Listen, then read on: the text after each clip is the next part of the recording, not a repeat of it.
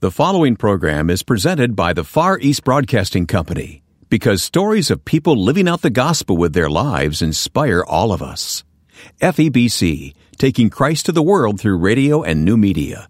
Learn more at febctoday.org.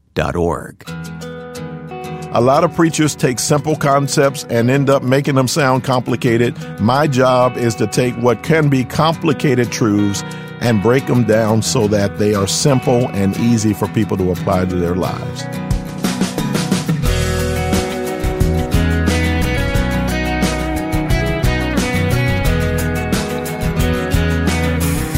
Pastor Paul Sheppard is our guest on this week's edition of First Person.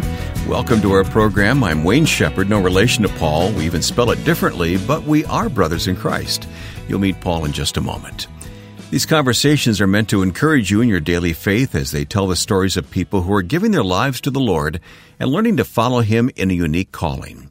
If you are not a regular listener, you may want to go back through our online and podcast archive to review previous interviews from people from all walks of life. You'll find our podcast at iTunes and with various podcast apps. And our website also contains an archive of past programs. That's found at firstpersoninterview.com. We can be found on Facebook at facebook.com slash first person interview, where you can leave comments and guest suggestions. Paul Sheppard is Senior Pastor of Destiny Christian Fellowship in the San Francisco Bay Area.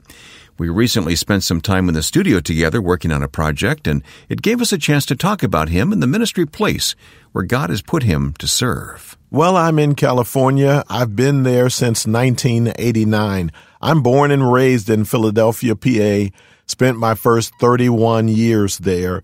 That's where I came to know Christ. That's where I was discipled under my dad's ministry. My dad was my pastor hmm. until I moved away. And so I got my call to preach in those years. And my first ministry assignment was being my dad's associate pastor. Oh, wow. So all of that happened in my first 31 years of life. Since then, I've been in California. There, I've pastored two churches. The first church I went to there, it was a 20 year pastorate. And now I'm currently serving Destiny Christian Fellowship in Fremont, California. Which is the San Francisco Bay Area. Yes, it is. What's the best part of living there? Well, I love now that I'm used to California living, which took some some getting used to. Philly boy that you were. Huh? Absolutely. but now that I'm used to it, I love it because it's frankly it's a mission field. You don't have to get on a plane to do missions work mm-hmm. anymore. Uh, California is quite the mission field. Over 80% of people do not go to church on any sort of regular basis. Maybe they'll occasionally go to some special service or a wedding or a funeral in a church. Other than that, most of the people just don't go. And so it's a wonderful opportunity to reach people who have never been reached with the gospel. We'll talk more about preaching and church in a few minutes, but I want to take you back to Philly. It sounds like that you have never known anything but church in your life. Then. That's true. Born and raised uh, in the church, well, pew baby, going to uh, Sunday school and uh, and all of that. So I've never known life without church. I was raised. Well, I'm a baby boomer, so we were, I think, the last generation of Americans who went to church as a matter of habit. Mm-hmm. Thereafter, people uh, did not have that norm in their lives, but we went to church. In fact, in my neighborhood growing up, I would see as I was going to Sunday school, I would see cars pull up and little kids would jump out and they would join us and their parents were people who didn't come to church, but they thought it important that their children had a Sunday school sure, upbringing. Sure. And so it's a it's a different world we live in now. Do you see some of your dad and yourself now? Absolutely. My dad was quite the people person in the pulpit. He made sure to relate his, his preaching to everyday life and he connected with people in a personal way. That's what I think I, you know, some things are caught, not taught. And uh, while I've been taught uh, how to be a pastor, I've been taught things in, in my training. The fact is, I think the most valuable parts of ministry in my life I caught from my dad. He loved sharing the gospel, the good news, ministering to the needs of people, and he did it in a personal way. And I, I try to bring that to bear in my ministry. Yeah, was your dad a disciplinarian? No, he was not. Wasn't? Frankly, really? he wasn't home enough to do that. He that fell to mom. uh, my mom took care of that at home. So we we uh, we definitely had um, uh, the right and wrongs presented to us over and over again. But that's because I had a diligent mom. She she was proudly a stay at home mom. She felt like her calling, while her husband ran around preaching and serving her calling was first and foremost to her kids, and she took that seriously. I love visiting Philadelphia, but it can have some pretty tough parts in the city. What was it like for you growing up? Absolutely. Philly, like so many uh, urban uh, places, is a place where you'll find different neighborhoods. And, and as I grew up, of course, there wasn't the melting pot that you'll see now. You see a lot of gentrification. Uh, in parts of the city now that were not there as I grew up. There were parts of the city I, I, as an African American young man, did not go into at least alone and without some business that you knew when, when and how you're going to get in there and when and how you're going to get out. Uh, we were quite segregated. But uh, the fact of the matter is, I loved my upbringing, and it was safe. It was uh, we we had community policing, so as uh, so to speak. Yeah, people really did take seriously not only looking out for their kids but for the children on, in their neighborhood. It really was a different time, wasn't it? Yes, it was. Those were days when your neighbor would call out of the window, see you acting up, and she would act like she was your mother. And I'm thinking, what is she yeah. doing talking to me like that? And not be afraid of a lawsuit. absolutely. Absolutely. Well, at some point, though, this uh, faith had to become your own. So tell me your testimony. Yeah, that's true. I grew up hearing a great preaching, not only from my dad, but the people he would bring in.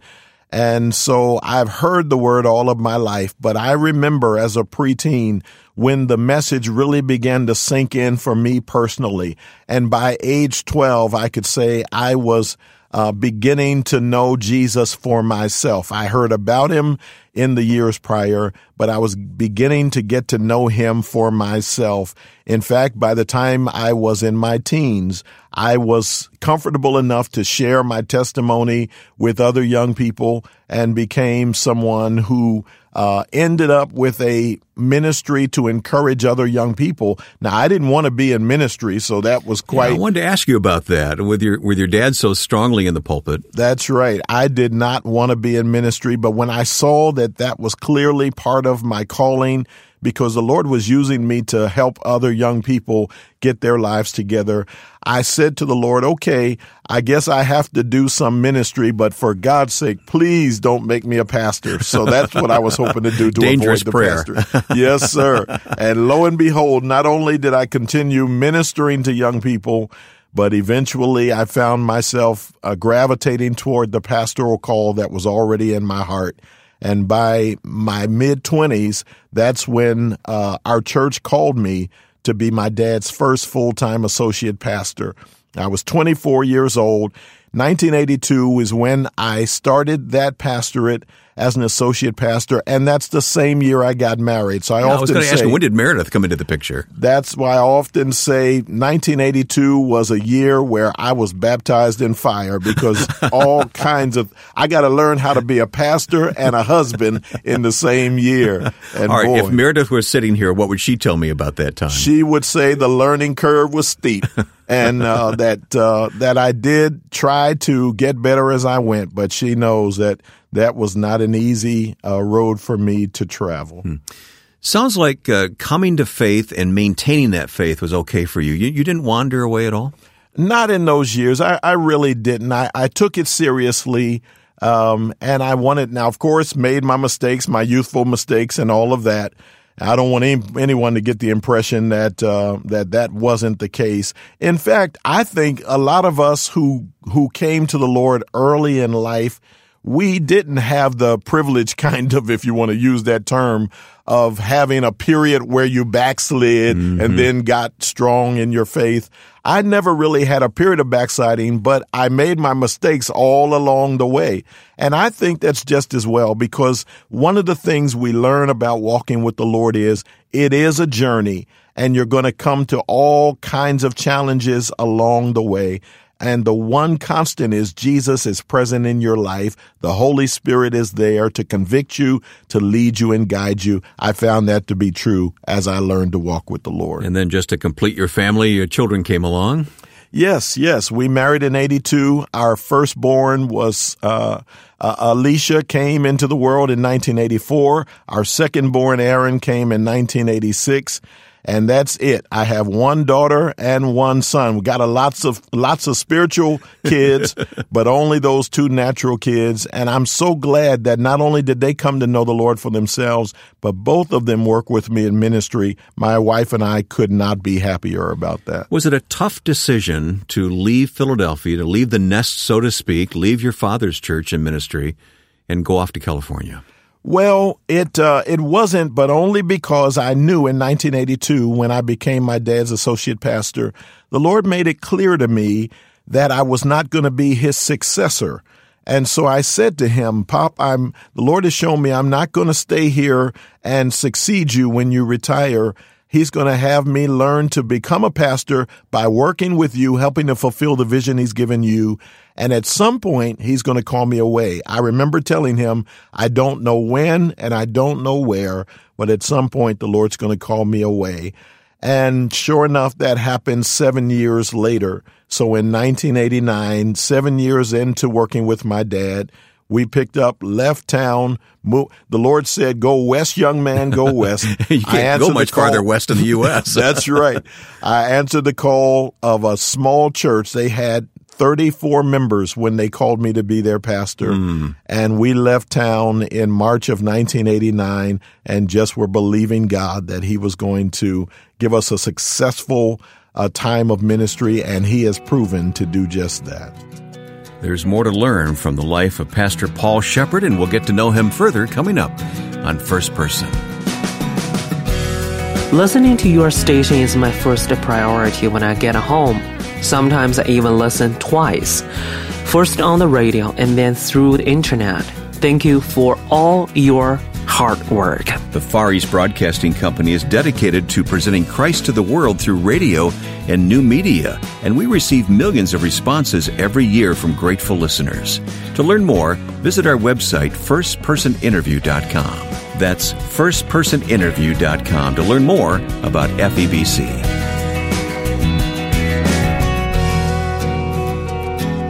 My guest is Paul Sheppard. Paul is senior pastor of Destiny Christian Fellowship in Fremont, California. Full disclosure, Paul has a radio program, and uh, yours truly is the announcer voice on that program. Paul, I've really enjoyed working with you and getting to hear many of the sermons that you preach that end up on the radio. Thanks, Wayne. I'm glad to have you as our announcer. It really is a wonderful partnership. You're a man that's easy to work with and uh, I just praise God for bringing you into the life of our ministry team. I want to talk more about calling and about preaching. You, you mentioned the, the, very clear call that you had to the ministry, first of all, and then to uh, California to serve your first uh, church as a senior pastor. Talk more about uh, calling and how God calls people, and how do we discern that call? Well, I guess different people have experienced it in different ways. For me, I felt the Lord just leading me to share my faith as a teenager. As I did that, I saw that there were results that were following. For instance, they'd ask me to come and to give my testimony and maybe share a message uh, in a youth service. And so I would go and do that, and the young people would respond. Eventually, I was asked to do youth weekends. I'll never forget in the 70s, I was asked to do a youth weekend at a church in Kansas City. And they said, we want you to, to preach uh, that weekend. I said, I'm not a preacher. I said, I'll come, but do not bill me as a preacher. And so the pastor said, okay, uh, if you'll come, I'll just say you're our youth speaker. He said, now you're going to have to speak on Sunday because that's the way we end our youth weekend. he said, I, he said, but I won't call you the preacher. And so I went and here's what happened. I started Friday evening, did some things with the young people Saturday and then concluded Sunday. By Sunday after the morning service, all of the young people in that church had given their lives to Jesus. Really? And the pastor was driving me to the airport Sunday afternoon there in Kansas City, and he stopped at a light, I think it was, and shook his finger in my face and said, I don't care what you call yourself. God has his hand on you as a preacher. And as soon as you acknowledge that, the better off you'll be. And that was true. You so took that to heart then? I, do, I took it to heart. I'll never forget when that pastor died, I went to Kansas City to his funeral to just to pay my tribute to tell his widow, I thank God for your husband because he saw the hand of the Lord on me before I recognized what it was. What a great story. Yes, indeed. Now, I'm sure that at this stage of your life, you've probably had the experience of turning that around, and maybe you've spoken into someone else's life of what you feel God's call for them is. I certainly have. Sometimes others see the hand of the Lord on you before you see it, or they recognize the voice of the Lord before you know it. When you think about Eli and, and his work in young Samuel's life, Samuel heard the voice but didn't know who was talking. Mm-hmm. And so he'd run to Eli. That's the voice he's used to. And by the, by the third time, Eli said, wait a minute, the Lord is talking to this boy. And he gave him instruction as to how to respond. And that began Samuel's ministry as a priest and a prophet. I've done that in the lives of others and, and it is wonderful to help people find their calling. Yeah. Just as we shouldn't resist people speaking into our life, we should be uh, willing to speak into other people's lives. And we're really talking about mentoring, spiritual mentoring here, aren't we? That's right. And really, that's the life of discipleship all of us who walk with the Lord, we need to have three categories of people in our lives. Those who speak into our lives, those who are colleagues, that are peers walking with us as we walk with the Lord.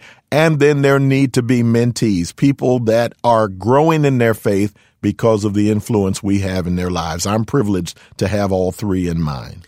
I don't think I've ever talked to anyone on first person about preaching.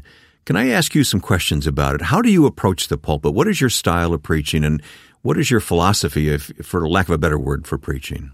Well, you know, uh, I'm grateful that I've learned the disciplines of how to exegete the scriptures, how to study and find out what's really there because exegesis is the work of of finding what's there and bringing it out. Eisegesis is what many preachers do, which is to read into the scriptures kind of what's already on your mind and hope to find support in scripture. And of course, you'll find support for many wonderful concepts, but never abandon exegesis, which is finding what's there and helping to apply it. So I do that work, but here's my sort of secret to trying to be fruitful in in the ministry when I prepare messages, I think about the children who will be in my audience. Oh, really? Because my position is what I've learned is if the kids can understand me, then their parents will definitely get it. Mm. And so I preach first and foremost for the kids. And I find in my audiences, children coming up to me saying that meant a lot. Just the other day, I was preaching at a church in Texas and I had some preteens, three of them come up to me and say, can we take a picture with you because we listen to you every day? I thought pre preteen kids. they want a selfie, in other words. Yeah. and they and they said we listen and we get a lot out of what you say. And that's what i try to do. I think i think mcgee is the one who said put the cookies down where the kids can yep, reach them that's right. And that's what i try to do as yeah. i prepare messages. Paul what's the most fulfilling part of being a pastor a preacher? Well, it's just seeing the life change. In, in, in my case, I love seeing the work God does because I'm just the, I'm the sower of the seed but the power is not in the sower, the power is in the seed. And if I'll just be faithful for the way I sow the seed, God will use it to change lives. And I'm seeing people all over the country and around the world who are experiencing real life change because of the Word of God. And I'm glad to be one of the dispensers of that truth. But you're human. Do you get impatient when you don't see that change happening as fast as you'd like it to happen? Oh, my goodness. I get impatient, especially as a pastor and I constantly remind myself of what I just said. I find myself sometimes saying out loud, the sower sows the word, sower sows the word. And that's because I'm thinking about somebody in my church who is doing the exact opposite of what I counseled them to do and what I preached to them about doing. But it's not my job to make people live a certain way. It's my job to give them the information, lead them to Christ, and hopefully they'll respond to Him. Mm-hmm. Uh, what's the Lord saying to you personally these days? What what passage of scripture are you in? What what is the Lord teaching you? Well, what I'm learning in this season of my life is the importance of getting people to live in connectedness. I'm finding that we've got to help people understand that the church is intentionally a body of people who live together. So one of the themes in my preaching these days and one of the themes in my heart is helping people learn that we have to do life together. Life in Christ does not come in a do it yourself kit. We've got to connect with others. So in my local congregation, I'm urging people, we can't be a church of rows. We can't be a church of pews. We have to become a church of circles. And that is when we get through with our services, Find a circle of people that you're going to process the word with, that you're going to learn with, grow with, pray with, cry with, rejoice with. And if we will get connected as the body of Christ, I think it's really going to serve serve us and serve others for the good. And we need to reach out to other people. But I've heard you preach also that we need to be careful about the associations that we have and the types of people that we allow influence our life. We do because your crowd determines your course, no doubt about that. And so while we have to reach the unchurched and we have to be a friend of sinners, so to speak, because our Savior was called a friend of publicans and sinners, and we need to do that. But the only way to be prepared to do that is to make sure that there are folks who are walking with us in accountability so that we're growing. We are accountable. If something is going astray in our lives, that that can be grabbed and fixed and I think it's important that we stay connected with other believers. Yeah. Leave us with some scripture. What's fresh in your heart?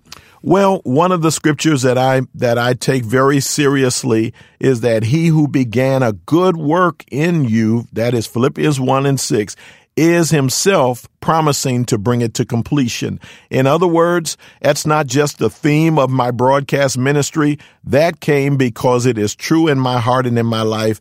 And I'm more determined than ever to help people understand God started something in you. It wasn't your idea. It was his. And all you got to do is walk with him. He's going to bring it all the way to completion because there are going to be seasons where you're trying to connect the dots and say, Lord, what yeah. in the world yeah. are you doing? It's here? in his time, not ours, isn't it? Absolutely true. In fact, my latest book, Purpose Prevails, is a book that I wrote to help people understand that even in your darkest days, God is going to finish that work. If you don't believe me, ask Joseph. One moment here he has, he has two great dreams that God's going to make him prominent. And before you know it, he's a prisoner and a slave in a foreign country. How do you get hmm. from prominence to being a slave? Well, that wasn't his business. That was God's because the fact is God set him up through all of those hardships and God brought him to the place where, sure enough, he was second in command in a country he wasn't even a natural citizen of. That's the God we serve. If we follow him, he'll take us to places we've never imagined. That's Pastor Paul Sheppard, today's guest on First Person. It's amazing to hear how God leads people in so many ways, and Paul has a great story to tell. If you'd like to learn more about his ministry, including the radio program we do, go to firstpersoninterview.com and you'll see links there at the website, firstpersoninterview.com. I'd like to thank the Far East Broadcasting Company for their support of First Person, allowing us to find and bring you these stories each week. FEBC's extensive broadcast ministry has seen remarkable results in terms of people of many cultures turning to Christ and learning His Word. Your support of FEBC is vital, and you can learn more and what you can do to help by clicking on the banner you'll find at firstpersoninterview.com. Now, with thanks to my friend and producer Joe Carlson, I'm Wayne Shepherd. Join us next time for First Person.